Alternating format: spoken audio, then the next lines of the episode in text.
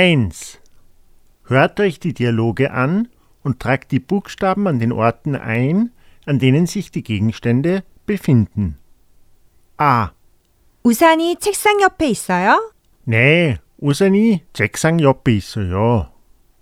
B. 가방이 의자 위에 있어요? 아니요. 책상 밑에 있어요. C. 볼펜이 어디에 있어요? 의자 위에 있어요. D. 책이 어디에 있어요? 책은 침대 위에 있어요.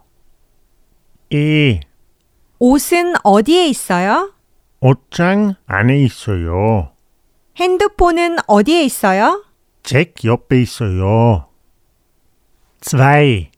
Wo genau gibt es eine Toilette?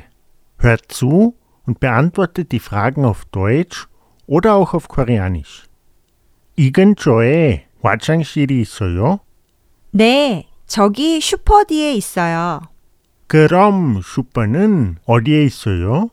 커피숍 오른쪽에 있어요.